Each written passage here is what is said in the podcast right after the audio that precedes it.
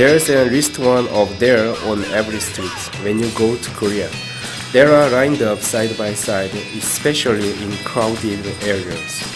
There are standing that sell Korea's representative street food, tteokbokki, spicy rice cakes. Tteokbokki, spicy rice cakes, twigim, fried foods, sundae, intestines filled with noodles, and eomuk, fish cakes are four representative street food in Korea. Their four foods taste are especially good when you eat them together. Let's find out how Korean people eat their foods. First off, there are many types of fried food snacks in Korea. They have fried noodles, squid, vegetables, sweet potatoes, and et cetera.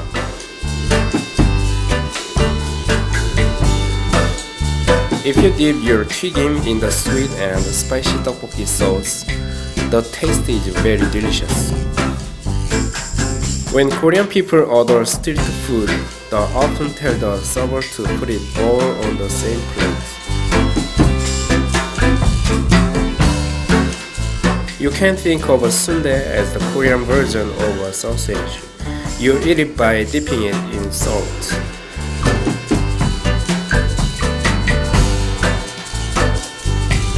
Also, just like twigim, if you dip it in the tteokbokki sauce, it tastes really delicious. Depending on the region, people also dip their sundae in different sauces, such as jeotgal and samdo. Tteokbokki is great by itself, but it also goes well with other foods. When tteokbokki is too spicy, you can drink some fish cakes soup.